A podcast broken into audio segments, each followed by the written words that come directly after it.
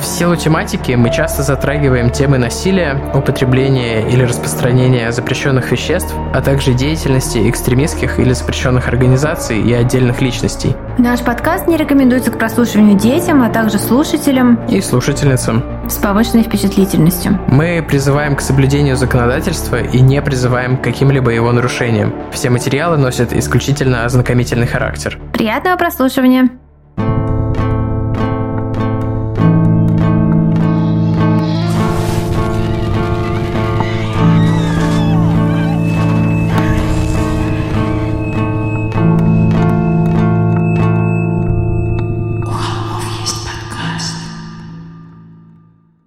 Всем привет! И в новом году вас снова приветствуют. У Холмов есть подкаст. Привет! И это снова мы, мы как мы и мы уже устали. Если да, вы мы слышите уже по нашим голосам. Да, э, как мы только что обсуждали с Тимой до записи, душные козлы Тима и Валя.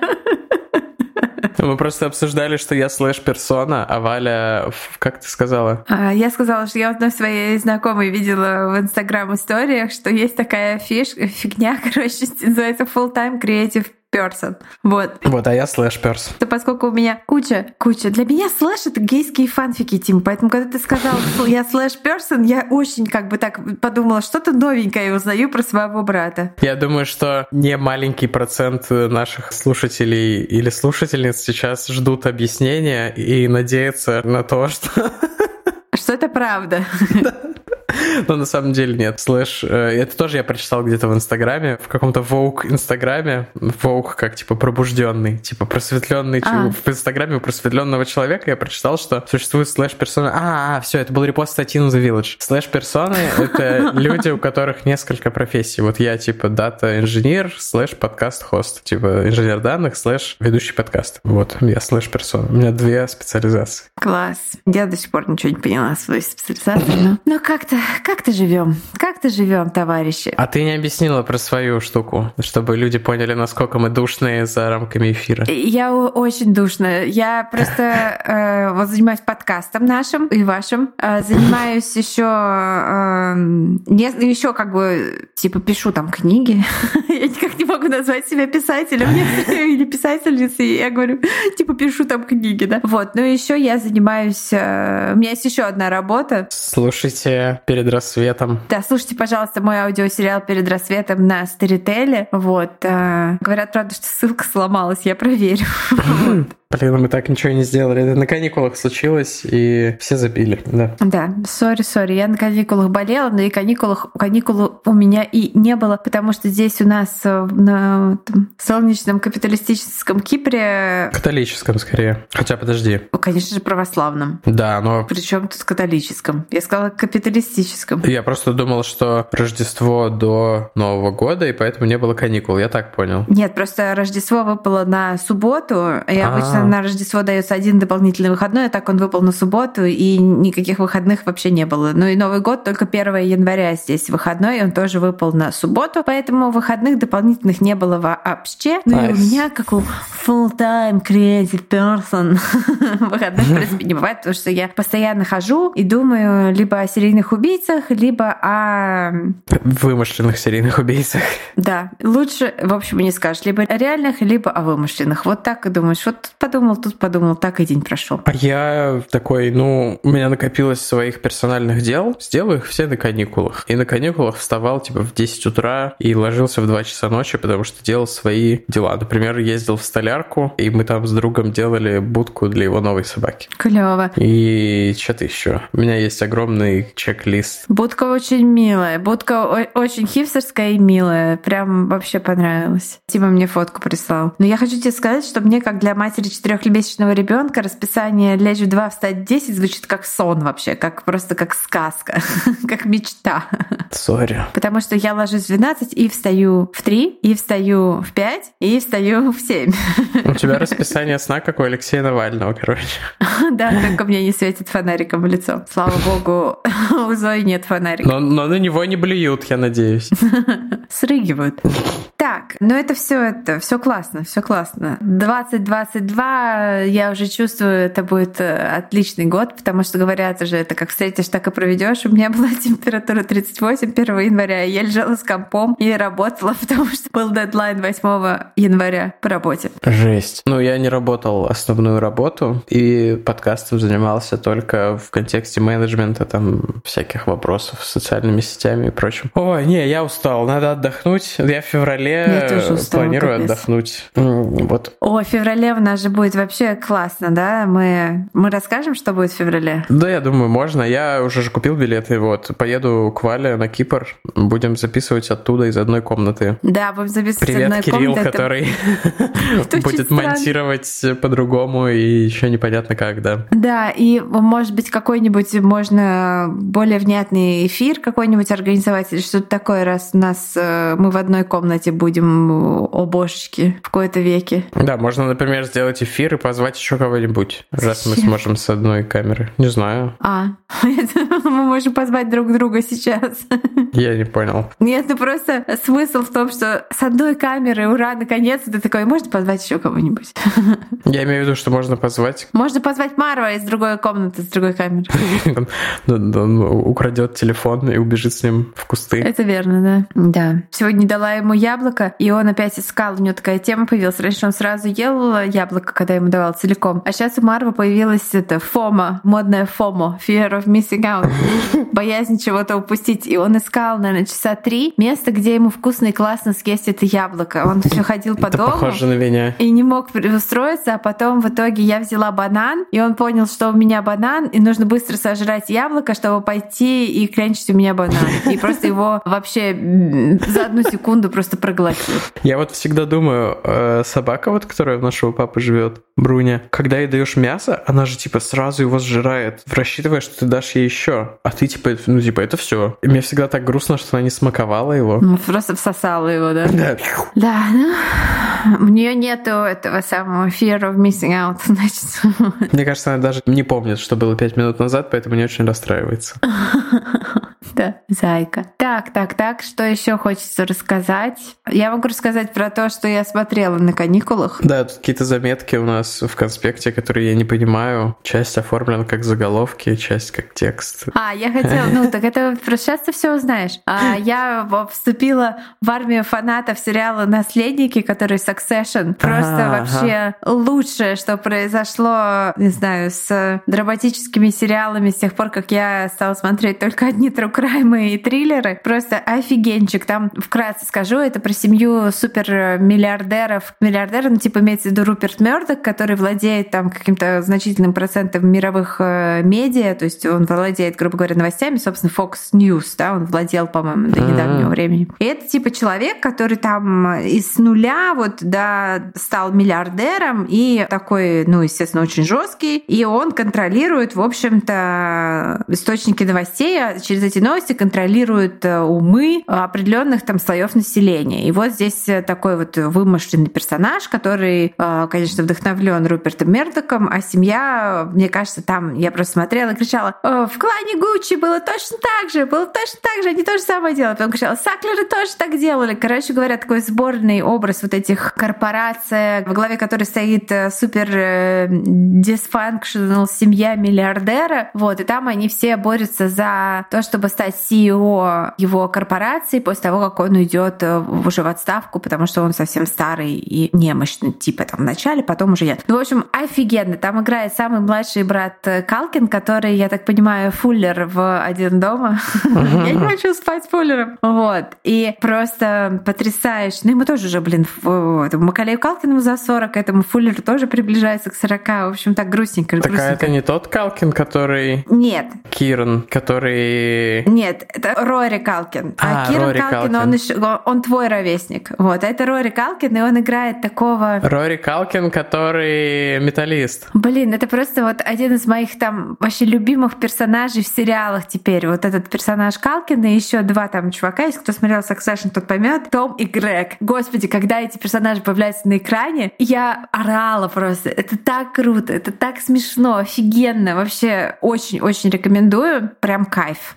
Крайм там тоже есть в какой какой-то степени. Вот. Все актуальные темы, вообще супер актеры, офигенно. Всего три сезона, я все посмотрела, и теперь буду ждать новый сезон с нетерпением. Киран Калкин, 82 года рождения, он не мой ровесник, сори. Подожди, а Рори Калкин? Рори Калкин, 89 -го года рождения. Вот, это он твой ровесник в моем понимании. Я 96 -го года рождения. Он ровесник Костика. Значит, Киран в этом самом, в Succession, в «Наследниках». Ну, очень неважно, Калкин, Фуллер, вы... Ну, как Киран Калкин, это металлист, э, это этот, не Дед, а как... Я поняла. Юфомус, Юнофимус, Анофимус. Блин. Юронимус. Юронимус, спасибо. Сейчас, сейчас мы разрешим этот спор о Калкинах. Господи, я смотрю на него, мне уже смешно. А, па па па па па Киран, Киран, Киран. Чё? Киран, да? Да, да, да. Ну все, который? Чтоб я знал. Брюнет, Киран Брюнет. А Рори и Макалей блондины. Ага. Ну супер, да. Есть я еще раз хочу убедиться. Киран, да. Киран Калкин. Это просто, просто вообще... Я орала каждый раз, когда просто его показывали. Вот. И еще я начала смотреть, но пока не досмотрела, у меня осталось две серии сериала Dope Sick, который, собственно, про всю вот эту тему с оксикантином и саклерами. Но, конечно, я начала его смотреть после Succession, и в плане драматургии и проработки персонажей он, конечно, намного-намного ниже уровнем. Просто, ну, как бы там саклеры показаны как просто такие однобокие one-dimensional твари и мрази. Вот. Mm-hmm. А гораздо интереснее, когда у твари и мрази есть какая-то вот еще глуб... ну, как бы человеческая глубина. Я не говорю там, что они глубокие люди, но чтобы они были, ну, как бы смотришь и типа веришь. Что вот, да, как бы, как люди они, они как какие-то страшилки. Вот. Вот, вот этого в сериале не хватает. Но в целом он норм, и все, кто хочет узнать, вот я весь 2021 год э, вещала здесь про книжку, которую посоветовал мне Тима. Которую я сам не читал. «Империя боли», да. Но я думаю, что ее уже скоро издадут на русском, потому что... А я у тебя просто перехвачу ее, может быть. Она у меня, не помню, бумаги ли. А слушай, она у меня электронка. А, в общем, да, папа, папа, о чем я говорила. Ах, да, вот если вы заинтересованы в том, чтобы узнать все про семью Саклеров э, в каком-то виде, то, пожалуйста, сериал Допсик, по-русски он называется «Ломка», рекомендую посмотреть. Я ничего не смотрел на каникулах, сори. А не, у меня просто, я укладываю ребенка спать и думаю, ну все, сейчас там типа 9 вечера, работать я уже не буду, спать я еще типа хочу, но не очень, и я успеваю посмотреть один эпизод какого-нибудь сериала сериала, прежде чем просто вырубиться. У меня все перешло в какой-то... У меня раньше было очень деструктивное э, отношение к продуктивности. Мне казалось, что я должен быть продуктивным. А сейчас между каким-нибудь сериалом и онлайн-курсом я просто выбираю онлайн-курс, потому что мне по фану. Да-да-да-да, вот что я слышу. Душный. окошко открыть. Я просто работаю в эдтехе. Мне объяснили, что эдтех конкурирует с entertainment ом за внимание просто. А на самом деле это тот же самый дофамин. Ну, а я работаю в entertainment е, поэтому... Поэтому, да, все понятно. А мне просто по долгу службы необходимо все смотреть, читать, слушать, знать, понимать. Вот. Я смотрю, что многие люди услышали наши эм, рассказы про то, как классно у нас на Бусти и на Патреоне, кстати говоря. Угу, угу. Потому что какой-то колоссальный приток подписчиков. Ребят, спасибо большое. Просто вообще мы в шоке, мы кайфуем. Действительно, уже 9 выпусков есть там. А в этом месяце появится еще и десятый выпуск. И на радость всем любителям рубрики «Импортзам», которая, кстати, у нас сегодня. Да. В этом месяце, в январе, выпуск на Бусти и Патреоне будет именно импортзам. То есть у нас и будет это будет юбилейный десятый да. выпуск э, бонусный. Да. И он будет вот из полюбившейся многим нашей рубрики. Вот так. Так что, пожалуйста, в наших социальных сетях есть ссылки на все наши вот эти вот Бусти Patreon, где у нас лежат наши бонусные выпуски. А, всего за 200 рублей в месяц. На Патреоне дороже. Уже 10 выпусков могут быть ваши. Ну, на Патреоне дороже, потому что там больше комиссии. Там комиссия больше и там сложности, но это Patreon существует для тех, кому неудобно в рублях. Да, все именно так. Ну что, приступим, а то у нас какое-то сегодня, мне кажется, феноменально долгое вступление впечатление? Не, обычное, обычное. Обычное? Ну ладно. Расскажешь про художницу, может быть? Да, спасибо большое прекрасной художнице, авторке нашей сегодняшней обложки. Ее зовут Мария Самошина. Ее найти в Инстаграме можно под ником «Само по себе». Все через нижнее подчеркивание. Простите, я сейчас выключу. У меня какая-то почта начала приходить. Hello. Тима у нас сегодня в нашем документе с конспектом анонимный дельфин. Я не знаю, почему так. Я под своим аккаунтом сижу. Ну, анонимный дельфин, все понятно с тобой. А у тебя, наверное, доступ по ссылке включен, потому что... Наверняка. Да, поэтому Мария Самошина, спасибо огромное, Мария, само по себе через нижнее подчеркивание в Инстаграме, пожалуйста, чекайте аккаунт, очень все яркое, такое клевое, психоделичное и очень много на женскую тему, скажу так. вот. Иллюстрации мне прям я увидела и прям влюбилась в этот аккаунт. Я начал читать тизер, Валя сказала, чтобы я произнес название выпуска, потому что ей оно очень нравится, она придумала его. Выпуск называется «Красный Запорожец», для тех, кто, видимо, слепую включил. А есть такие люди.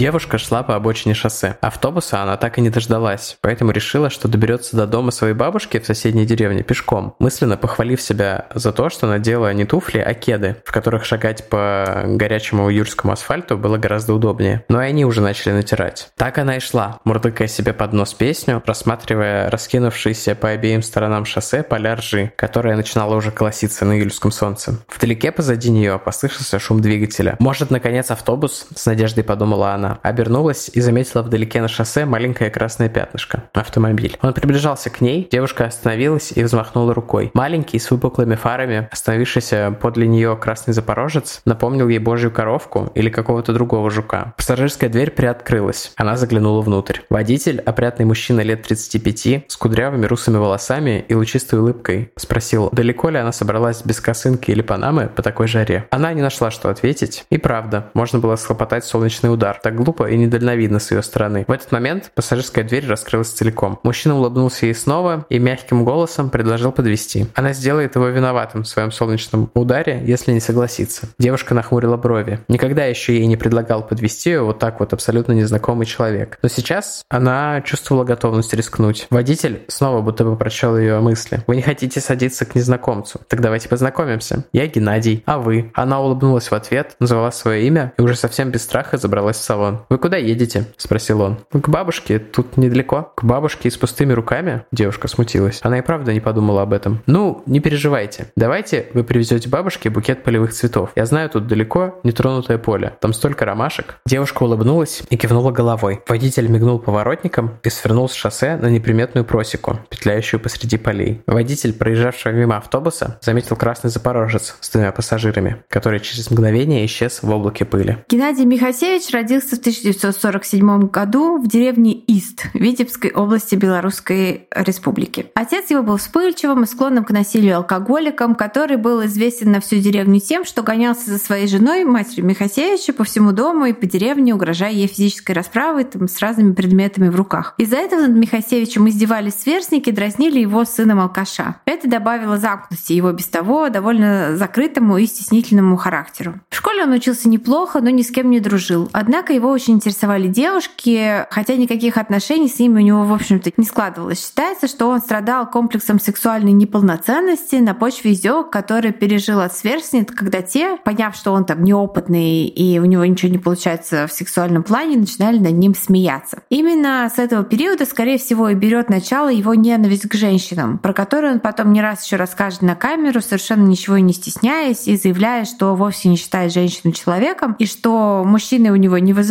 там раздражения и зла, а вот женщины — это всегда для него там красная тряпка. Тем не менее, несмотря на стеснительность, комплексы и вот эту формирующуюся ненависть к женщинам, Михасевичу таки удалось обзавестись девушкой. Произошло ли это до армии, в которую он пошел после школы, или там во время службы в армии, как-то по переписке, точных данных мы не нашли. Известно только, что ее звали Лена, и они вели активную переписку во время его службы. Однако в какой-то момент Лена все же Михасевича бросила. И вроде бы как вышла замуж. Было или не было это связано с тем, что во время службы у него нашли гепатит, тоже неизвестно. Тем не менее, вот именно из-за этого гепатита Михасевича со службы, не знаю, как это называется, уволили раньше времени. И после он пошел в техникум. Но о Лене он не забывал и ужасно страдал из-за того, что вот так все с ними вышло. Примерно через год после того, как она с ним рассталась, 14 мая 1971 года, он решил отправиться в родную деревню, там, где до сих пор жили его родители, где жила Лена. Сам он переехал после армии в другое место. В 70-м году по направлению Динсеевского совхоза, я, блин, когда готовила этот выпуск, я везде читала Диснеевский совхоз каждый раз.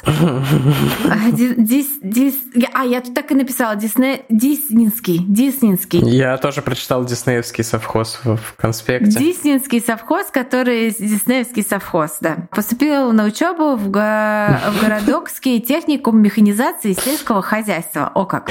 Я представил, что Микки Мауса репрессировали, потому что... Диснеевский совхоз. Потому что у него к лапе прилипли три колоска. Блин, ладно, это не повод для шуток, на самом деле, извините. Mm, о нет, наоборот, Микки Маус был социалистом и эмигрировал в СССР. Блин, была, короче, это тройка, расстрельная тройка, Микки Маус, Плута и кто-нибудь еще. Черный плащ. Да, Черный плащ, конечно, НКВДшник. Да, черный плащ под прикрытием, да. Черный плащ это Warner Brothers, да, а не Disney. Честно говоря, наверное, да, да, пожалуй, да. Социально чуждый, конечно, элемент. Да. Так, все, ладно, сори. Так вот, так вот, план Михасевича в тот день был такой — увидеть Лену в последний раз и повеситься. Он даже срезал в каком-то из дворов, мимо которых шел белевую веревку как раз вот для этих целей. Но тут произошло нечто, что изменило всю его жизнь и, в общем-то, привело к потере многих десятков жизней чужих. Михасевич шел через яблоневый сад, когда навстречу ему попалась молодая загорелая девушка. Вот как описывает случившееся сам убийца. В ночь на 14 мая 1971 года я как раз приехала из Витебска в Полоцк поздно, и автобусов в сторону Ист, где жили мои родители, не было. Тогда у меня было тяжелое состояние из-за того, что я порвал отношения со своей любимой девушкой Леной. Я очень переживал это и даже хотел покончить жизнь самоубийством, для чего срезал в Полоцке белевую веревку. С этим намерением я и пошел из Полоцка в ту ночь пешком направлении деревни Кимань. Когда я проходил мимо фруктового сада, мне попалась навстречу девушка. Когда я ее увидел, то у меня тогда впервые возникла мысль задушить ее. Зачем же я буду давиться из-за бабы? Лучше сам какую-нибудь удавлю. Я просто дополню на правах душнила, что все-таки, наверное, Полоцк. Наверное, простите, пожалуйста. С этого момента говорю Полоцк. Вот что сказано в этом преступлении в материалах дела. Цитирую. 16 мая 1971 года в 48 метрах от грунтовой дороги, отходившей от шоссе Новополоцк, в борозде вблизи посаженных в том месте яблонь был обнаружен труп. Ноги и туловище которого были покрыты кусками дерна, а лицо присыпано землей. От указанной грунтовой дороги до места обнаружения трупа вел след э, волочения, проходивший по пашне, а затем по лугу. Вначале его находились туфли и брошка потерпевшей, а на шее трупа разорванная цепочка. Согласно заключению судебно-медицинской экспертизы, смерть наступила в результате механической асфиксии вследствие сдавления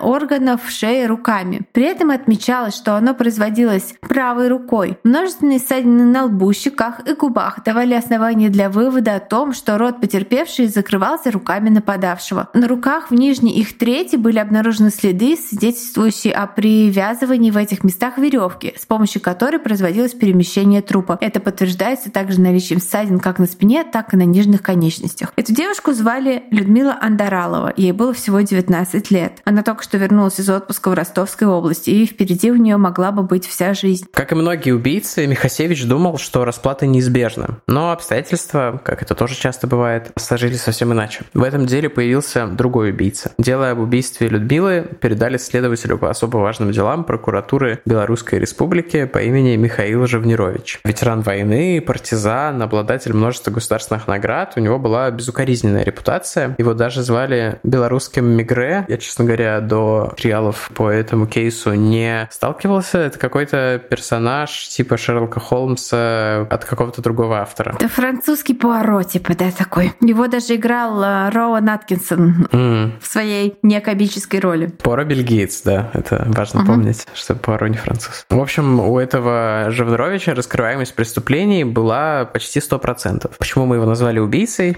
Дело было в том, что у следователя, в общем, был очень странный метод, наверное, в Беларуси белорусских силовых структурах все еще популярный. Почему в белорусских? Мне кажется, и в российских тоже, в общем, вполне. Не только там. Да, да, ну просто про белорусские мы теперь это знаем. Ну да, вспомнить просто, как ловили Чикатило хотя бы. Там же тоже очень похоже все. Не, ну это же советский. Я имею в виду, что современный белорусский метод. Да, я уверен, в России то же самое, да. Ну да, да, да. Просто это был типа shout-out белорусам, что мы понимаем их боль. Белорусам всегда бесконечная любовь и бесконечный shout-out. Всем доброе утро, кроме Александра Лукашенко, да? Да. А, в общем, дело было в том, что у него был свой метод. Заключался он в том, чтобы находить среди свидетелей и людей, хоть как-то связанных с жертвой или преступлением, тех, кого было легче всего сломать. Ну и, соответственно, ломать их. Потому что, по его собственным словам, преступниками являются абсолютно все люди, просто некоторые из них еще пока не совершили преступление. А не совершал преступление мужчина, имени которого в источниках мы не нашли, только фамилию Глушаков. Глушакова задержали, и уже на первом допросе Живнирович предъявил ему фотографию отпечатка обуви, который якобы остался в грязи рядом с телом. По утверждению следователя... С телом Людмилы, вот стоит уточнить, mm-hmm. да. Да-да-да. Ну вот это вот, да, мы сейчас весь рассказ про Людмилу Андаралову, которой было 19 лет на момент убийства. Вот, и, собственно, здесь на каждое тело будет новое дело почти. В общем, да, он говорит, вот смотри, тут на фотографии отпечаток обуви. Я, я не знаю, фотография была реальная или нет, но даже если реальная, то какая разница? И он говорит, что типа этот след оставлен ботинком Глушакова, говорит Живнирович, и вот этого Глушакова говорит, это твой ботинок. Тот, конечно, возразил, сказав, что он вообще находился в отъезде в городе Горький в тот момент вообще в другой республике, получается, да? И тогда Живнирович пригрозил ему расправой на месте. Он многим вообще угрожал расправой, типа говорил, что я тебя сейчас застрелю и обставлю все как попытку к бегству, потому что никто не будет ставить под сомнение слова меня, я тут маститый исследователь, крутой дядька, ветеран и все такое. Ну, в общем, он активно паразитировал на добром имени ветерана Великой Отечественной войны. После вот этих продолжительных угроз и такого жесткого психологического давления Глушаков подписал явку с повинной. Затем его в присутствии прокурора отвезли на место преступления и заставили показать на следственном эксперименте, как все было. Стоит ли говорить, что его тренировал лично Живнирович, говорил, куда пойти, что рассказать. Причем он ему сообщил детали, ну, какие-то приметы потерпевшей, детали того, как выглядел платок, который был использован при удушении. А эта информация публично нигде не разглашалась, поэтому в глазах прокурора и вот всех остальных наблюдавших за следственным экспериментом это выглядело как, ну да, типа, это детали, которые знает только следствие и сам убийца. Глушаков, соответственно, их тоже знает. Он не часть следствия, значит, он убийца. И абсолютно невиновному Глушакову, по крайней мере, вот в этом преступлении дали 10 лет. Всего за 15 лет активности Михасевича за его преступления будут осуждены невинно 14 человек. Основная масса из них по вине именно Живныровича. Он вообще, типа, пользуясь случаем, я рад, что он мертв, он мразь, я его ненавижу персонально. Живнырович у... Да, ужасно триггерилась я тоже, когда готовилась к выпуску. Я думала, что это будет история про такую классическая история серийника, у которого много жертв. Вот. Э, а оказалось, что это... Ну, в общем, два серийника. Такая история с двумя, да, с двумя злодеями, в общем-то. А не, понятно, что там Михасевич, тварь, мразота, убийца и, типа, ничто его не оправдывает, но в случае с э, сотрудником полиции, который должен охранять закон, который должен наказывать виновных, а он просто, типа, шьет вообще не стесняясь белыми нитками эти дела, это как бы, помимо того, что он убийца, он еще и типа лжец, лицемер и вообще просто, не знаю, типа заноза в заднице всей системы. Точнее, это плохое, наверное, сравнение. Он типа прогнивший фундамент, из которого падает вся система. Он просто отождествляет, как бы воплощение этой системы, вот того, как она работает, что она создает. Если этот человек там получает все лавры и вот типа вот это поведение поощряется, потому что ну наверняка же все знали, типа, что он делает. Ну даже может не все, но кто-то-то знал знал. И тем не менее, это вот поощрялось, он там получал свои премии, назначения, повышения. Ну, как бы, что стоит говорить. Да. Если хотите знать больше именно про эту часть этой истории, то на Ютубе есть прекрасный документальный фильм 1989 года, то есть периода гласности. Называется «Витебское дело». Он, правда, четыре с половиной часа примерно длиной этот фильм. Я посмотрела его весь, и как бы я не помню более триггерящего меня кейса вот импорта импортзама, просто я, у меня просто выгорел весь подвал. Понимаю. Я не смотрел этот фильм, но я смотрел, есть очень странная документалка, где из приглашенных экспертов Павел Глоба, который с точки зрения астрологии и эзотерики все это оценивает, и Серебряков, Вау. который просто, ну, типа, чем-то недоволен, как он обычно чем-то недоволен. Тима, Тима, а помнишь, мы с тобой, какой-то был выпуск мы делали, и там мы цитировали какого-то мага или экстрасенса, и он нам потом написал в директ, кажется, что типа... Да-да-да-да-да, Повсекакий. Повсекакий, да, помнишь, это было офигенно. Он написал коммент ВКонтакте. Типа, а я при чем? Ого. Да, это прикольно было. Только я не помню, что был за выпуск. Что же это был за выпуск? Это был какой-то выпуск про что-то паранормальное. Он там был экспертом, это был не импортзам, на удивление. А может быть импортзам. Я уверена, что кто-нибудь, если вы да, помните, напишите в комментах, комментах где была Спасибо. Спасибо. За первой жертвой последовал почти полугодовой перерыв, как это тоже часто бывает. То есть там со временем все увеличивается частота преступлений. И вот за первым может там хоть несколько лет, но в данном случае полгода. Следующей женщине, на которую напал Михасевич, удалось выжить. Вот как она описала произошедшее с ней. 29 октября 1971 года в пятницу на окраине Витебска за керамзитовым заводом на меня совершил нападение неизвестный мужчина. Я думаю, что это все-таки не прямая цитата, а же из какого-то милицейского отчета. Внешность преступника я не рассмотрела. Он молодой, рост выше среднего, одет в серое пальто. Сначала он обогнал меня и прошел вперед, потом пошел навстречу. Поравнявшись со мной, остановился, спросил, который час. Я наклонилась, чтобы посмотреть на часы, и почувствовала, что у меня на шее оказалась веревка, которую преступник стал затягивать. Я успела рукой перехватить ее изнутри и не давал затянуть петлю. Преступник одной рукой удерживал шнур, но затянуть не мог, второй рукой закрывал мне нос. Мне попали в рот его пальцы, а я их кусала. В ходе борьбы я упала лицом вниз, он продолжал меня давить, я кричала. Преступник неожиданно оставил меня и убежал. Оказалось, что мои крики услышали школьники и бежали с фонариком ко мне. Как оказалось, дети услышали звуки криков и борьбы. Это уже я закончил цитату. Оказалось, в общем, что эти дети услышали крики, звуки борьбы и начали громко петь, чтобы спугнуть преступника. Молодцы дети, круто. Это сработало, и он сбежал с места преступления, оставив там только, ну вот, следы крови, вытекшие из его прокушенной руки. Следствие благодаря этому установило, что группа крови у него была первая. Это вроде никак не пригодится в дальнейшем, но тем не менее. Новое нападение Михасевич совершил уже спустя несколько часов. Вот как описано это в материалах дела. Утром 30 октября 71 в Ельнике, в 12 метрах от грунтовой дороги, которая вела из поселка Руба к поселку Новый, был обнаружен труп гражданки К, который находился в положении сидя под елкой, опираясь спиной на ее ветку. В рот трупа был вставлен кляп из части шарфа потерпевшей. По заключению судебно-медицинской экспертизы смерть наступила от механической асфиксии вследствие закрытия дыхательных путей кляпом. То есть, переводя с этого официозного на обычный, ее задушили, просто засунув в рот вот эту вот этот шарф. В 1972 году Михасевич по официальным данным убил еще двух женщин. Одно из этих убийств произошло на поле ржи на окраине Витебска. Назначенный главным по делу следователь Живнирович очень быстро нашел подходящих подозреваемых. Якобы свидетель видел, как в этом районе примерно во время убийства молодой женщины, это было около часа ночи, на поле с собакой гуляли трое молодых людей. Их личности были очень быстро установлены. Это был 17-летний молодой человек по фамилии Янченко. Он был задержан первым. Ему тут же пришили мелкое хулиганство. В отделении ему предъявили обвинение в убийстве и сказали, что он может отделаться легкой статьей, если даст показания против двоих своих уже совершеннолетних подельников. Сам Янченко вспоминает, что после нескольких суток угроз, побоев и манипуляций он и сам начал уже верить в то, что его друзья и, может быть, даже он сам, правда, могли совершить это преступление и что он точно был его свидетелем. То есть представляете, как сильно промывались мозги человеку несовершеннолетнему. Он даже написал записку своему отцу, где просил прощения за содеянное. И эту записку, конечно, перехватили и использовали как доказательство его вины. И теперь Янченко был вынужден сам написать вот эту явку с повинной уже официально. После этого произведен арест его друзей, студента физкультурного техникума Пашкевича и проходившего срочную службу в армии Ковалева. Под пытками Ковалева заставили признаться в убийстве. И только Пашкевич не признавался, и научные ставки, которые записаны на видео, прямо смотря на Янченко, спрашивают, били ли его. Тем не менее, виновными были признаны все трое. Янченко получил два с половиной года как свидетель, Пашкевич 12 лет как соучастник, а Ковалев 15 как убийца и насильник. А настоящий убийца тем временем продолжал свой кровавый путь. В 72-м у него, как мы уже сказали, было две официальные жертвы, и с одной, со второй из них э, он познакомился на танцплощадке. Она согласилась заняться с ним сексом, потому что он, э,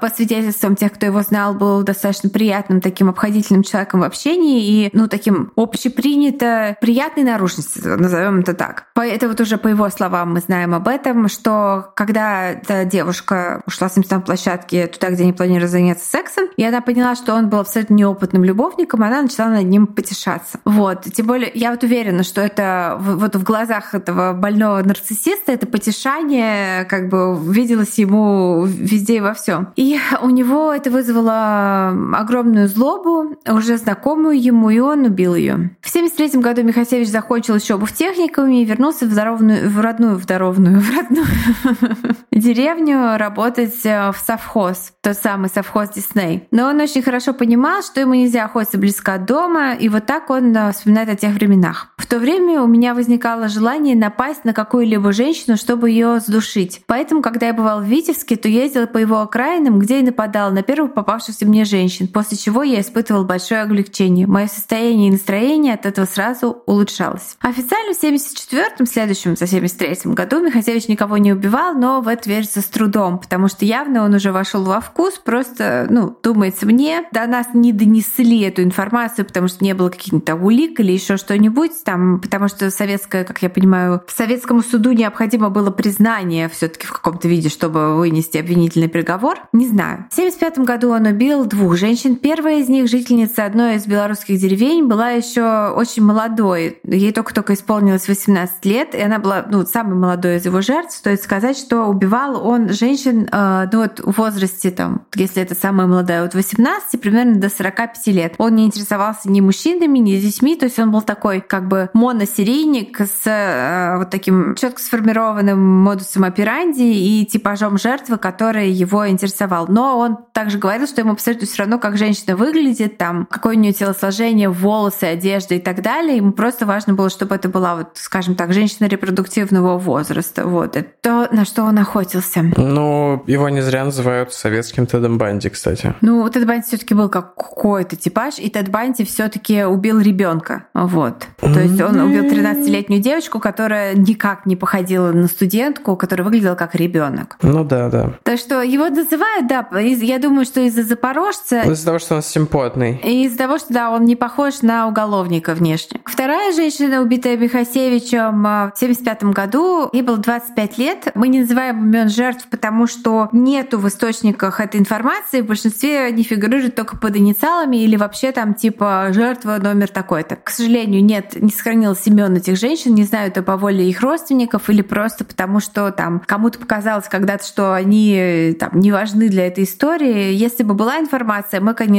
бы рассказали, но, к сожалению, просто нет ее. Так вот, вот эта вторая женщина, убитая им в 75 году, запомнилась ему особенно, потому что все пошло не совсем по плану. Вот так он рассказывает о тех событиях. Я встретил женщину лет 25. Она шла от автобусной остановки, в руках у нее была сумка. Я стал душить ее руками за шею. Женщина сопротивлялась. А я ее задушил, оставил лежащей на земле. Отойдя от нее, повернулся и увидел, как она поднимается. Когда она сопротивлялась, упала ее сумка и выпало все, что в ней было. Я схватил там найденные им среди предметов ножницы и стал наносить женщины удары. Бил куда придется и не один раз. Всего, по-моему, пять э, женщин не умерли вот с первой его попытки их задушить, и ему пришлось применить какие-то другие методы, вот пять или шесть раз, если я не ошибаюсь. Как выяснилось, душить Михасевич мог только один раз, когда женщина стояла, а потом, когда он разжимал руки, она падала вниз, и больше к ней, по его собственным временем, он не прикасался там руками, ему было это неприятно. И тогда он стал, ну не неприятно, это вот его модус операнди был такой, что вот он стоя руками душит, она падает, все. И с тех пор, вот как в 75 году женщина встала и начала оказывать сопротивление, он стал надевать жертвам на шею удавки, такие, чтобы не пришлось прикасаться к ним руками, если они оставались живыми после первой атаки. И в качестве этих удавок он использовал там ремни, платки, иногда какую-то траву, всякое разное. А судебно-медицинские эксперты на 100% уверены в том, что Михасевич был некрофилом, но сам он в многочисленных видеоинтервью, которые сохранились, практически всегда отказывается с такой смущенной улыбкой, говорит даже об изнасилованиях таким смешком омерзительным, заявляя, что да, зачем мне половой акт, душить было в сто раз приятнее. То есть много-много раз он это проговаривает с таким э, смущенным смехом. Тем не менее, он был некрофилов, не зря некрофилов, некрофилов, какая была бы смешная фамилия. Тем не менее, он безусловно был некрофилом, не зря же наш любимый Модестов назвал главу о нем в своей книге «Оргазм в обнимку с мертвецом». И тем временем, пока все это происходило, Однако по следу Михасевича не шел абсолютно никто. Дела об убийствах продолжали раскрываться на 100%, и все они были как бы... Никто их не связывал воедино, и э, люди, которые сторонники э, там, оправдания системы, что там типа они власти не понимали, там туда-сюда, не было термина серийный убийца, они говорили, что вот потому что он воровал из сумок, да, Михасевич забирал там деньги и ценности у своих жертв. Считалось, что это все типа череда ограблений рандомных. И, собственно, продолжались аресты невиновных людей. Владимир Горелов сел за убийство молодой женщины в Витебске. Улик против него не было, даже его группа крови не совпала с биоматериалами, обнаруженными на теле женщины, но ему вменили то, что он орудовал вместе с сообщником, который изнасиловал женщину, тогда как Горелов ее просто задушил. Он рассказывает, что над ним издевались на допросах и били его, угрожали собаками и оружием. И повторяли одну и ту же фразу. Если ты не хочешь высшего мира наказания, то признайся. Даже его собственный адвокат ему это всячески горячо советовал. В итоге молодой человек признался, чтобы сохранить себе жизнь. Он получил 15 лет, но отсидел всего 6. На зоне он полностью ослеп. Его освободили как более не представляющего опасность. Когда Горелов вышел, над ним его престарелыми родителями, на содержании которых он инвалид оказался, издевались все. Горелого считали убийцей, и там ее родители там типа плевали и так далее. И все это происходило до самого момента того, как истинный преступник был пойман. И с такой судимостью за убийство и слепотой он все-таки смог найти работу. Это все есть вот в этом документальном фильме э, «Витебское дело». Ребят, вот я просто чуть не рыдала на этой части этого фильма, где вот этот человек со искалеченной жизнью, его работа заключается в том, что он надевает на картонки заколки-невидимки. Там нужно надеть там сколько типа 20 штук. И за каждую картонку он получает 5 копеек. Это 7,5 рублей, переводя на сегодняшние деньги. Ну а пенсия по инвалидности у него была, переводя опять же на сегодняшние деньги, 8 тысяч рублей. И, конечно, следователем по его делу был все тот же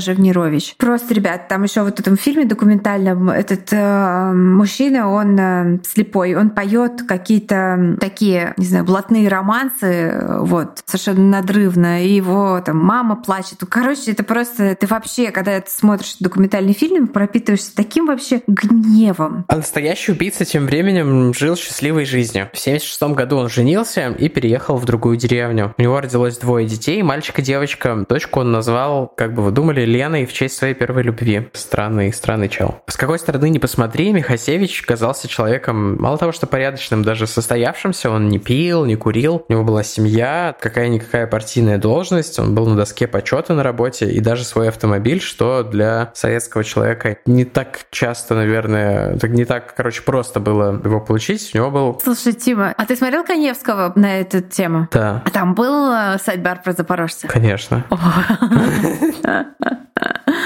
Каня. Там он говорит, Запорожец, мечта. Бла, бла, Запорожец, мой дедушка, у него был Запорожец, он рассказывал. Да, да, да, красный как раз. Что, типа, даже в советское время угорали над ним. Я еще на нем ездила. В смысле ты ездила на Запорожце? Я ездила на дедовом Запорожце, когда маленькая была, он еще был у него. Да ладно. Угу. А Опель когда у него появился? Ну, уже потом. А когда вот я мелкая приезжала, у него еще был Запорожец. Блин, Опель, который наш дедушка зажопил продать задешево, из-за чего он просто сгнил у него во дворе. Из него проросла малина, и он там стоит, разлагается. Да. Да, прикол. Так, да, красный запорожец у Михасевича был, что, типа, было круто, но не слишком круто, но прикольно по советским меркам. Даже у него была любовница в соседней деревне, в общем, такой, типа, он был мэдмен в своей деревне, локальный Дон Дрейпер. Но этот успех был обусловлен тем, что, как он, по крайней мере, это объяснял, он ненавидел критику и не мог даже вот, типа, переживать даже малейшую неудачу и обиду. И если ему что-то не удавалось, он, э, типа, у него пропадал аппетит, сон, на него нападала тоска, которая ничего не снимала, типа, даже секс. Ну, видимо, убийство снимали. Кстати, наоборот, секс его крайне удручал, потому что ему всегда после секса хотелось убить партнершу, что он часто и делал, как мы уже поняли. Ну и как он сам признавался. После убийства он чувствовал себя на вершине мира, брал дополнительные смены на работе, общался с людьми, баловал детей. Вот такой у него был типа ретрит. Этот стата. Когда душил, то через свои руки от женщин силу почерпывал. Был сам себе врач. После убийства становилось легче. Особое удовольствие получал, когда жертва трепещется. Оно усиливалось, если женщина сопротивлялась, царапалась и боролась. Мразь. Тяжко было ему, когда уезжала его жена. Его присутствие как-то сдерживало его тягу к убийству. Когда ее не было рядом, его сильнее тянуло выйти на охоту. Как он говорил сам, в лесу его пугал даже шелест листвы. Конечно, пугал не в смысле страха, а тем, что будил в нем жажду убивать. Чтобы это ну, не значило про шелест листвы, не очень понятная метафора. По его словам, в тюрьме ему жилось просто отлично, потому что он понимал, что охота невозможна. Это тоже для психопатов свойственная тема, что находясь в тюрьме, они себя спокойно чувствуют без необходимости вот как бы вот этот вот их страшный голод утолять. По его словам, в тюрьме он жил, как ни парадоксально, как свободный человек. Спал, читал, веселился и пел. И вот прошло 10 лет с первого убийства. Это мы, да, немножко забегали вперед. Может, мне сесть в тюрьму? Спал, читал, веселился, пел. Блин, кстати, да, вот я думаю, сейчас типа там какого-нибудь хованского запрета определенных действий, типа нельзя доступ в интернет иметь. Я такой, блин, я же типа не смогу работать. А потом такой, м-м, я же не смогу работать.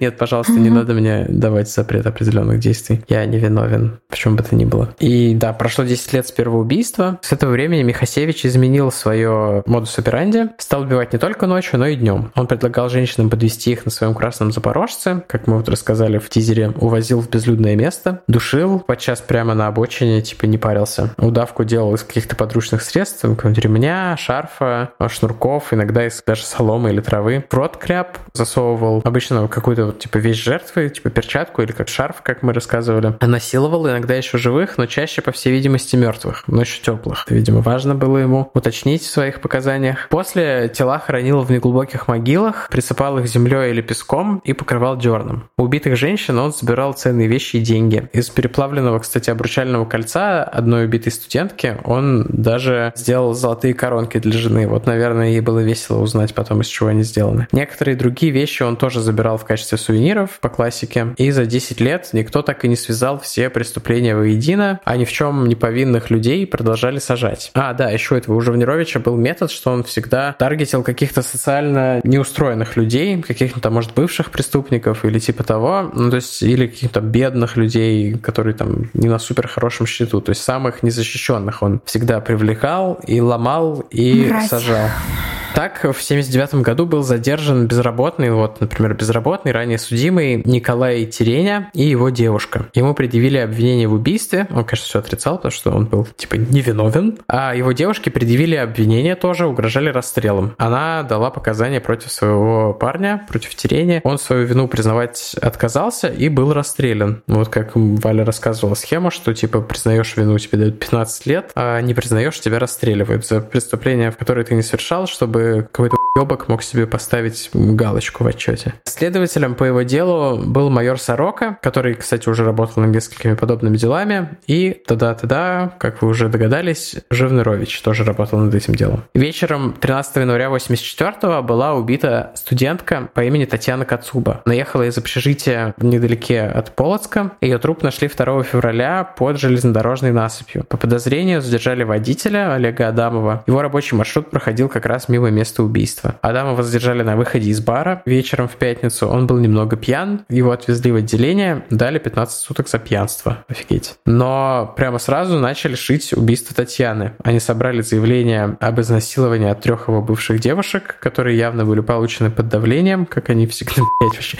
Я просто в шоке от э, мусоров, которые э, занимались вот его вот, ну, вот этими всеми делами. Там одна из этих девушек, это была какая-то его знакомая, ей было типа 17 лет, она там не была его девушкой, просто какая-то подруга, и они ее держали, что-то из серии 12 часов держали в участке, а потом она написала это заявление. Просто вот написала, опять же, то есть несовершеннолетнего человека без присутствия взрослого, там просто характер того, что хищники она... эти э, менты. Угу. Ох, жесть. Собрали, значит, эти заявления, сделали подложное заключение судмедэкспертизы, что вообще, вообще жесть, просто какая-то какая запредельная. А вот там в документалке прям а, показывают, как они признаются уже на суде, эти чуваки, которые делали это поддельное заключение. Там они прям показывают, как они это делали, все рассказывают, их там а, призвали к ответу. Ну, вернемся к этому еще, насколько их призвали к ответу, от чего у меня жутко бомбит. Ну ладно, всему свое время. Вот это подложное заключение о совпадении волос и группы крови, и потом следователи, как Валя уже сказала, подробно признались потом в судах уже. А под угрозами пытки или под самими пытками, наверное, даже, Адамов сознался и дал показания на видео, типа там, как обычно они это делали, на месте преступления, он по инструкции все рассказывал, чего, куда он пошел, но потом от показаний отказался. Ему стали угрожать убийством при попытке побега, тоже уже отработанная методика Живнировича. И когда это не подействовало, его отправили в психиатрическую больницу, где его кололи различными препаратами и угрожали изнасилованием. А в конце концов, Адам Адамов совершил попытку самоубийства в изоляторе, его из петли вытащил сокамерник. В итоге он получил 15 лет колонии, как и все другие невинно осужденные по этому делу, кто в итоге соглашался признать вину. В общем, сложно сказать, как долго бы все это еще продолжалось, если бы на одно из убийств не был бы назначен следователем молодой и, по всей видимости, не конченый,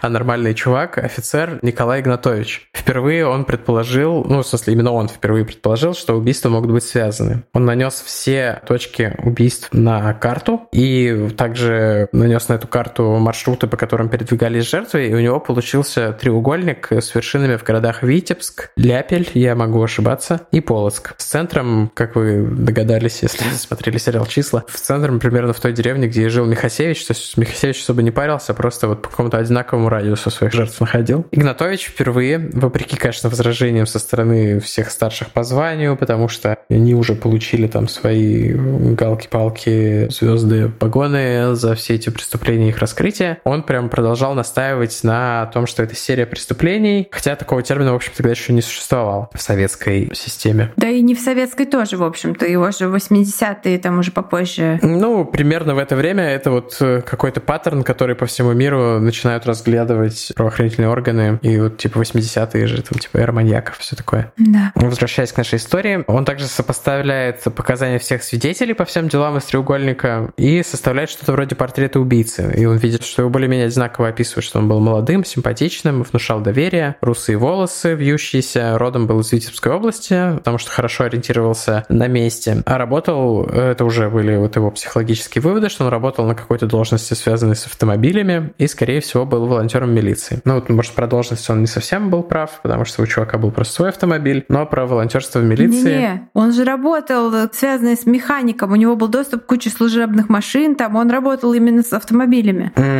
Блин, а, кстати, у Коневского вообще ничего про это не сказано, про его работу, или я просто прослушал? Не, он механик в совхозе. Ну, тогда этот чел вообще круто прочитал. Он там не угадал, только он говорил, что он беспартийный и не женат будет. Mm. Вот это он не попал только. Значит, он понимает по всем этим показаниям там выживших или видевших убийцу, что это один и тот же человек с большой вероятностью. А тем временем, да, вот число жертв Михасевича с каждым годом типа росло, прогрессировало. В одном только 85 году на его счету официально 12 человеческих жизней. Он, как и многие серийные убийцы, держался поближе к полиции. На вскидку не помню, но про кого-то это мы тоже говорили. По-моему, Риджвей так делал. Риджвей и, собственно, Банди и этот самый Эд Кемпер. БТК не помню. БТК, ну, не совсем, но да тоже можно сказать. Ну, Михасевич сделал вот советскую э, версию этого. Он работал народным дружинником и внештатным сотрудником милиции, типа волонтерствовал. Поэтому он, кстати, всегда еще был в курсе того, как движется расследование по его преступлениям. Иногда даже ходил на судебные заседания по делам тех людей, которых сажали за его преступления, как Чикатило также сделал. Михасевич был в курсе, когда стало известно, что свидетель видел одну из убитых женщин, когда та садилась в темно-красный Запорожец. Власти решили опросить владельцев всех запорожцев, проживающих вот примерно в обозначенном этом Игнатовичем следователем, который хороший районе. И оказалось 7 тысяч таких москвичей, в числе них и был Михасевич тоже. Запорожцев. Да-да-да, ну, владельцев запорожцев. Ты сказал москвичей. А, да, извините. Это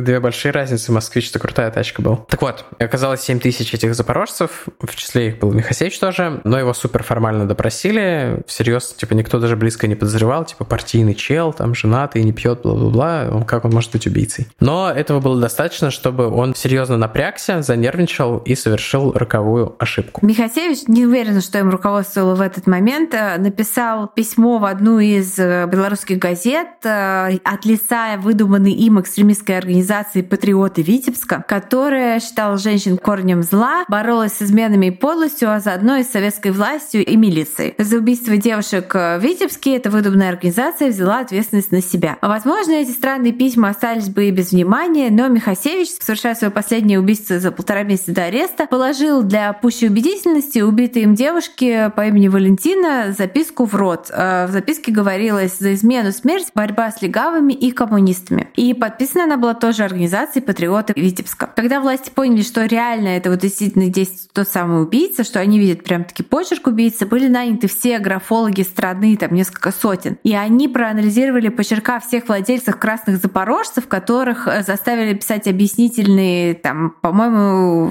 алиби давать на время одного из убийств. И в ходе вот этих совершенно масштабнейших изучений почерков владельцев запорожцев кто-то из экспертов распознал в почерке Михасевича а, почерк убийцы, несмотря на его попытки все замаскировать там и изменить наклон и так далее и тому подобное. Это совершенно не работает. Эксперт все равно заметил сходство. И чтобы своей правоте окончательно, власти добыли с его работы еще несколько рукописных документов, и вот когда сомнений не оставалось, три наряда милиции выдвинулись на его арест. Они застали Михасевича практически при попытке побега. Он ночевал в тот день уже там не дома, а в соседней деревне, у него были собраны чемоданы и куплен билет в Сочи. А может, он в отпуск просто собирался. Поначалу он настаивал на своей невиновности, и, кстати, он не оказывал сопротивления, очень спокойно сказал своей жене, что типа, я сейчас вернусь, там, типа, это все ошибка. Но когда он понял, что улики против него железные, и расстрела ему не избежать, он начал сотрудничество и признался в 36 убийствах. Но на самом деле он признался в 43, но официально за ним ему вменяется 36, потому что по остальным там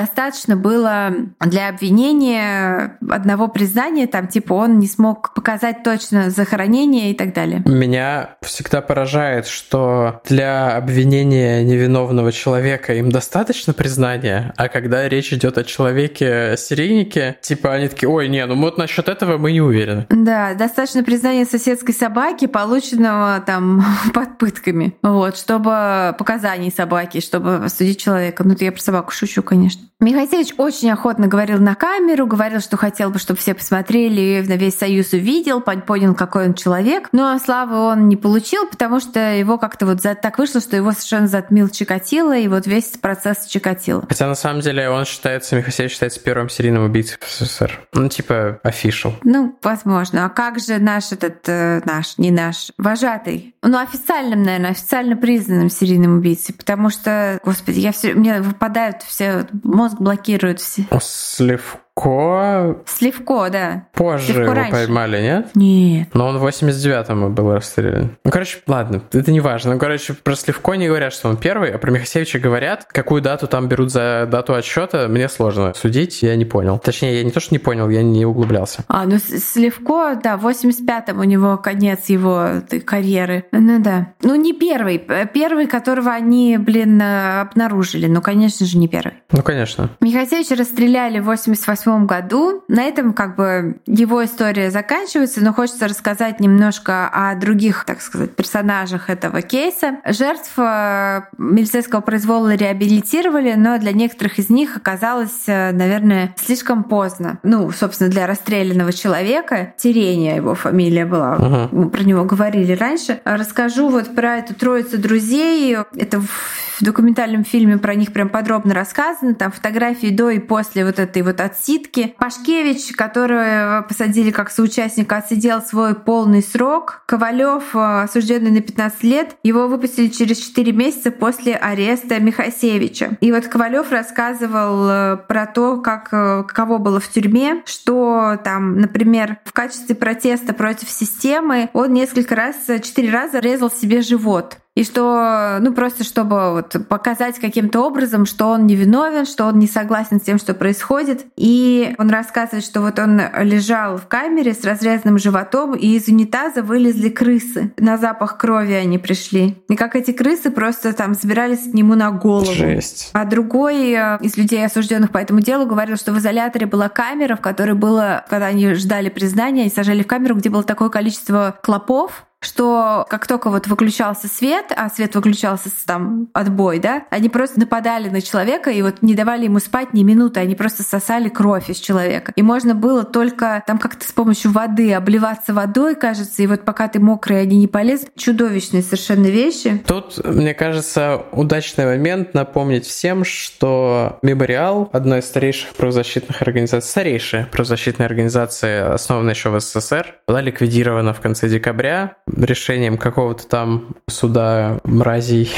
вот. И да, и вот люди, которые расследовали вот все эти вещи про Советский Союз, про произвол милиции, про произвол НКВД, КГБ, теперь их деятельность ликвидирована. Всех нас поздравляю с этим. Да. И, в общем, э, но вот этого человека, которого обвинили в убийстве Ковалева, его же дождалась его жена. Насколько я знаю, он даже стал бизнесменом каким-то после... То есть про него была статья два года назад, по-моему, в одной из белорусских газет. Но но он э, такой сильный духом человек, это угу. видно, то есть такой с сильным характером. Конечно, меня шокировало, что на фотографиях типа до это просто мальчик, а потом вот эти 15 лет за решеткой, и он говорит как уголовник, у него вот эти вот тюремные наколки, и он совершенно просто такой... Ну а как иначе? Нет, нет, конечно, то есть это вот только разговоры про то, что... Советская и российская тюрьма — это высшее образование да. для уголовников, ну, для преступников. Да, а, и он рассказывал, что ему выплатили компенсацию, когда, значит, выяснилось, что его несправедливо приговорили, ему выплатили компенсацию в размере, ну, если на современные деньги переводить, порядка 500 тысяч рублей, но с нее удержали подоходный налог. Чего? Да, с нее удержали подоходный налог с этой компенсацией и какой-то еще налог на бездетность. И он страшно там просто вот в ярости был, говорит, какая, как можно налог на бездетность, если я сидел в тюрьме, какие у меня могут быть дети? Так дети, это вообще трэш. А что за подоходный налог? Это компенсация. Да. Что государство берет немного денег, которые дает тебе. это жесть какая-то. Да, да, да. Короче, да. вот эти менты, которые это все делали, они сами как эти клопы, которые стоит только закрыться. Эти менты, они живы до сих пор, я уверен. То есть вот, э, ну, не самое старшее поколение, а часть из них. Ну, Живнырович умер в 80-е да, еще. Вот этот следователь Сорока, если я не ошибаюсь, он покончил с собой. Ему дали, по-моему, 4 года. Он был таким этим козлом отпущения. Так, так жестко. 4 года, бедняга. Да, вообще капец. Живнировича судили, но как ветеран войны, инвалид второй группы, он был. попал под амнистию, и впоследствии его восстановили во всех наградах и должностях, Жесть. и никакого наказания он вообще не понес. Просто хочу закончить свою метафору, что вот когда выключается свет общественного внимания, эти менты... Выползают такие твари. И начинают сосать кровь нас, людей. Как клопы, да. Да, а вот э, Николай Иванович Игнатович, который, собственно, поймал Михасевича, вот этот гениальный сыщик, он э, стал в итоге э, генеральным прокурором Республики Беларусь, первым генеральным прокурором. Но 5 декабря 92 года он скончался от рака желудка. Блин, вот интересно, да. В 94-м Лукашенко был впервые избран. Интересно, как бы складывались их отношения, если бы Игнатович был жив. Потому что он звучит как принципиальный и прикольный чел. Я не знаю, да, может он... быть, у него тоже были какие-то косяки потом по жизни, но в этом деле он вел себя крайне классно и корректно. Да, и есть э, сериал под названием «Душегубы», который вышел в прошлом году на НТВ, и там рассказывается это дело, там, конечно, изменены все имена, но он полностью основан, я не смотрела сериал, если что, не, как бы не могу его как не рекомендовать, так и не рекомендовать, потому что, не знаю, там вот как раз в центре следователь Игнатович в центре всего этого дела находится, и там история серийного убийцы, она как бы на вторых ролях, а на первых ролях вот как раз весь этот расклад с коррумпированным, э, титулованным э, этим следователем по особо важным делам, который пытается, который не пытается, а просто таки вообще там сажает невиновных, и у него руки по локоть в крови, и вот как молодой, амбициозный и принципиальный другой сотрудник властей с ним борется. А, я, кстати, забыла сказать, что про Михасевича еще одну вещь, что на суде он плакал только один раз, когда рассказывал, что его бросила бывшая Леночка. Жесть. Ой, я аж наушники уронил от э, отвращения. Что-то как-то грустно мы закончили. Э, кстати говоря, да, вот этот... А, а, я могу закончить на более такой жизнеутверждающей ноте, что вот этот вот Ковалев, парень, который сидел 15 лет за убийство, которое не совершал, когда он вышел, он начал немного сталкерить судью, который э, ему э, приговор вынес. Он раз в месяц приносил судье типа пакет с деликатесной едой. И он знал, что этот судья тащит этот пакет в криминологическую лабораторию и всю еду там на экспертизу, потому что боится, что его отравят или где-то будут иголки и битое стекло. Ему просто кайфовал от того, что... А почему он просто не мог выкинуть ее? Или он ее съедал потом? Нет, он хотел, видимо, получить доказательства. А-а-а. И он встретился со всеми людьми, которые были задействованы в его деле. Насколько я помню, Женерович просто сделал вид, что он не знает, кто это. А женщина-адвокат, которая тоже, вот она практически у всех ну, этих людей была одна и та же были, адвокат, да. которая всем им говорила, признайся, они то тебя расстреляют. А он сказал, этот Ковалев рассказывал, что когда он зашел к ней в кабинет, там стояли какие-то ящики, и она забралась в ящик, спряталась от него.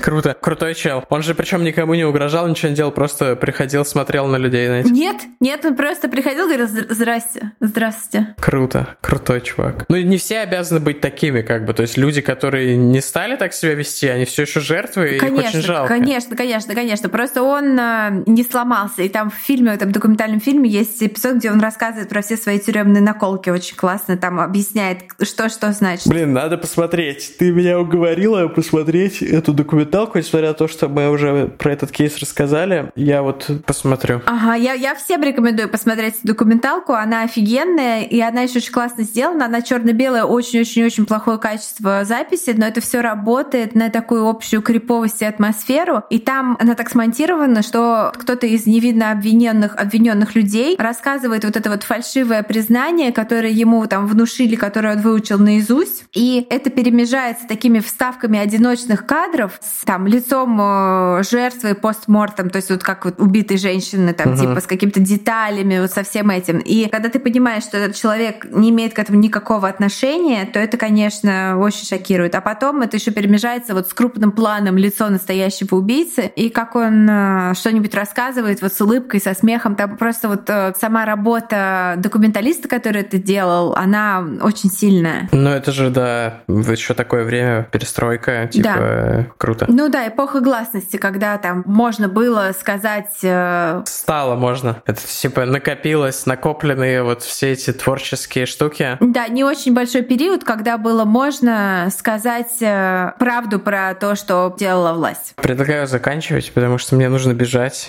У меня скоро день рождения. Мне, мне нужно, нужно бежать, идти, да. идти покупать алкоголь для своих пьющих друзей. Да, да, да, да. Напоминаю, что э, в этом месяце у нас на Бусти будет еще один выпуск импортозамещения. Пожалуйста. Помимо тех девяти, которые вы уже можете послушать да. сегодня. Всего за 200 рублей он может быть вашим.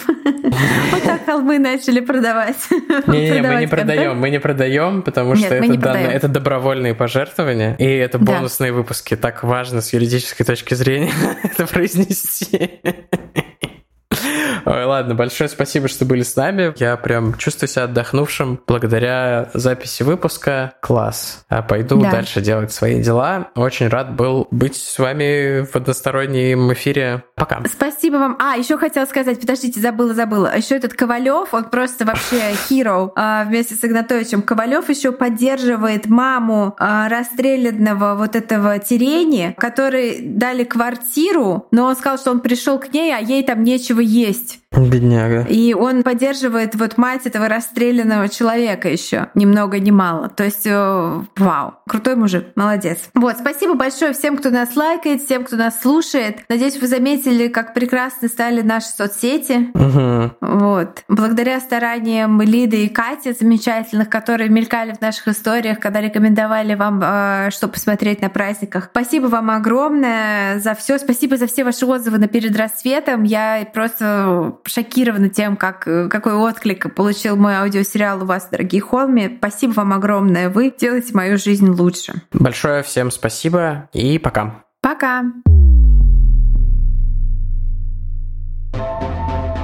Вы слушали «У холмов есть подкаст» – независимое разговорное true crime шоу с комедийной подачей. Возвращайтесь на следующей неделе за очередной порцией подлинных историй о маньяках, тоталитарных сектах, резонансных убийствах и других настоящих преступлениях. Подписывайтесь на нас на всех платформах и в соцсетях. Инстаграм, Телеграм, Твиттер и ВКонтакте. Ставьте оценки, где это возможно, и оставляйте комментарии. Это помогает новым людям узнать о нашем подкасте. Также вы можете поддержать наш подкаст, оформив подписку на донейт-сервисе Boosty.